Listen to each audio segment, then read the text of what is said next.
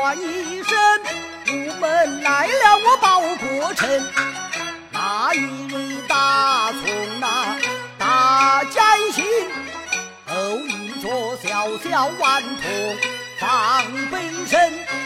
我问那顽童，皮肤因何故？他颜色严嵩老色杀他的居家一马。劝顽童休流泪，面悲沉。周老爷是你的报仇人，站立在金寨，用木来关城，上面坐的家境有道君，两旁空有任何物，缺少过金钟宝国加害的金梁青天之一根，那一旁坐的是。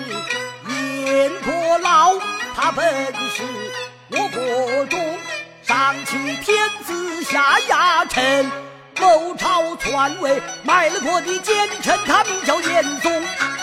我本当上殿奏一本，怎奈我官卑职小，怎能参大臣？